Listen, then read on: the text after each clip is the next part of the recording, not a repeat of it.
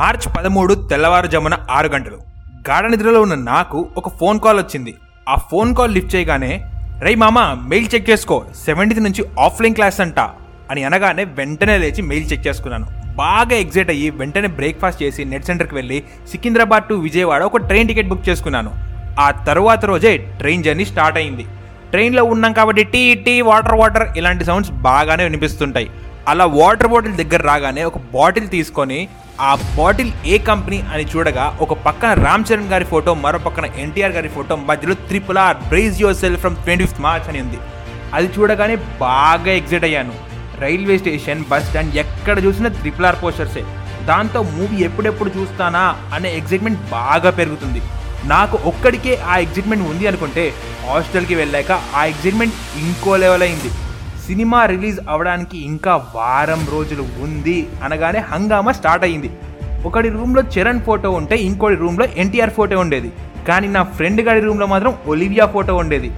ఇక అలా ఆటలు పాటలు ఫ్యాన్ వార్లు చెప్పుకుంటూ పోతే చాలా ఉంటుంది. ట్రిపుల్ ఆర్ టికెట్స్ రిలీజ్ అయ్యాయి అని సెక్యూరిటీ అంకుల్ చెప్పగానే లైబ్రరీకి వెళ్ళి కంప్యూటర్స్ ముందు కూర్చునే వాళ్ళం కానీ ఎంతసేపు కూర్చున్నా టికెట్ మాత్రం దొరికేది కాదు. టికెట్ దొరకకపోవడంతో నిరాశగా బయటికి వచ్చేవాళ్ళం. ఇక సినిమా రిలీజ్ అయిన నెక్స్ట్ డే అవుటింగ్ ఇచ్చేవాళ్ళు. అలా ఆటోలో కూర్చొని గాంధీనగర్కి వస్తే లైన్గా నాలుగైదు థియేటర్లు కనిపిస్తాయి. ఏ థియేటర్లో త్రిపుల్ ఆర్ ఆడుతుందా అని చూస్తే ఏ థియేటర్లో ఆడట్లేదు చెప్పు అన్నట్టుగా ఉంటుంది. ఎక్కడ చూసినా హౌస్ఫుల్ బోర్డులు ఎన్టీఆర్ రామ్ చరణ్ కట్అవుట్లు. కానీ ఏం చేస్తాం? చేతిలో మాత్రం టికెట్స్ లేవు. సిచ్యువేషన్ మాకు అర్థమైపోయింది. అందరం కలిసి వెళ్దాం గోల చేద్దాం అనుకునే దగ్గర నుండి ఎవడికి దొరికితే వాడు వెళ్ళిపోవాలి. ఎక్కడ దొరికితే అక్కడికి వెళ్ళిపోవాలి దాకా వచ్చాం. గ్రూప్లో ఆరుగురు ఉంటే వాళ్ళ ఐదుగురికి టికెట్స్ దొరికాయి. మిగిలింది నేను ఒక్కడినే. ఒక్కడినే అలా ఐనాక్స్ వైపు నడుచుకుంటూ వెళ్తుండగా ఒక పెద్ద మనిషి బాబు నా దగ్గర రెండు టికెట్స్ ఉన్నాయి. మా ఫ్రెండ్ రాలేదు. నువ్వు వస్తావా? అని అనగానే తన చేతిలో త్రీ హండ్రెడ్ రూపీస్ పెట్టేసి టికెట్ రేట్ కూడా చూడకుండా థియేటర్లోకి పరిగెత్తాను. నేను లోపలికి వెళ్ళేసరికి ద స్టోరీ అని టైటిల్ పడింది. నా సీట్ వెతుక్కొని వెళ్ళి కూర్చున్నాను. ఎంత ఎగ్జైట్మెంట్తో వచ్చానో దానికి మించిన లెవెల్లోనే సినిమా స్టార్ట్ అయింది సార్. ఓపెనింగ్ సీన్కే గూస్ బంప్స్ లైట్గా బాధ లైట్గా ఎగ్జైట్మెంట్ చరణ్ ఎంట్రీ మాత్రం టాప్ నాచ్ అసలు. అభిమన్యుడి గురించి కేవలం కథల్లో వినడమే కానీ ఎప్పుడు చూడలేదు. కానీ ఎంట్రీ సీన్లో చరణ్ని చూడగానే చక్ర వ్యూహాన్ని బద్దలు కొట్టడానికి పుట్టిన అభిమన్యుడిలా కనిపించాడు. ఎన్టీఆర్ ముందు పులిని పెట్టినప్పుడైతే కేవలం ఒక పులికి ఇంకో పులే సమాధానం చెప్పగలదు అనిపించింది. నాటు నాటికి మాత్రం సీట్లో కూర్చుంటే ఒట్టు. నాన్ స్టాప్ అరుపులే. గొంతులు పోయే అసలు. ఒలీవియా ఎక్స్ప్రెషన్స్కి మాత్రం ఫిదా అయిపోయాను. ఇంటర్వెల్ ముందు జరిగే ఫైట్ సీన్స్కి మాత్రం చిన్న పిల్లోడిలా ఎగ్జిట్ అయిపోయాను. నీరుకి నిప్పుకి మధ్య జరిగే రసవత్త పోరుతో చెమటలు పట్టించారు. ఇంటర్వెల్లో వాష్రూమ్కి కూడా సుఖంగా పోలేదు. కొమురం భీముడో సాంగ్కి మాత్రం కళ్ళల్లో నుండి నీళ్ళు వచ్చేశాయి. బహుశా కళ్ళతో నటించడం అంటే అదేనేమో. తన గుండె నుంచి వచ్చే రక్తాన్ని భూతల్లి నుదుటి బొట్టుగా మార్చాడు. లాస్ట్ థర్టీ మినిట్స్ మాత్రం ఊరా మాస్.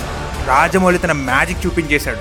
అల్లూరి సీతారామరాజు గెటప్లో రామ్ చరణ్ నిప్పుల కొలిమిని తన బాణాలతో చీల్చుకుంటూ కుంభస్థలాన్ని బద్దలు కొట్టడానికి వస్తుంటే థియేటర్ మొత్తం ఒక్కసారిగా కంపించింది. ఎన్టీఆర్ ఒంటి చేతితో బైక్ని గాల్లోకి లేపినప్పుడు అయితే ఫ్యాన్స్ని ఆపడం ఎవ్వరి తరం కాలేదు. సినిమా అయిపోయి మూవీ స్టాఫ్ పేర్లు వేసే టైంలో కూడా రాజమౌళి ప్రేక్షకులను చైర్ల నుండి లేవకుండా చేశాడు. అప్పటి నుండి డిసైడ్ అయ్యా. రాజమౌళి స్టాంప్ ఉంటే చాలు ఏ హీరో సినిమా అయినా ఫస్ట్ డే ఫస్ట్ షో చూడాలని డిసైడ్ అయ్యాను. థియేటర్లో ఏసీ ఆపేయగానే బయటికి వచ్చాను. అలా నడుచుకుంటూ వెళ్తుండగా బాగా ఆకలి వేసేసరికి ఒక హోటల్లో కూర్చున్నాను. అక్కడ హోటల్లో కూడా ట్రిపులర్ టాక్సే. బస్ స్టాప్లో కూర్చుంటే అక్కడ కూడా ట్రిపులర్ సాంగ్సే. ఆఖరికి బస్ ఎక్కితే అందులో కూడా ఒక బుడ్డ పిల్లోడు వాళ్ళ డాడీతో భీమ్ పద కుంభస్థలాన్ని బద్దలు కొడదాం అని డైలాగ్ వేస్తున్నాడు. ఇక హాస్టల్కి వచ్చాక అందరం మెస్లో కూర్చొని సినిమా గురించి మాట్లాడడం.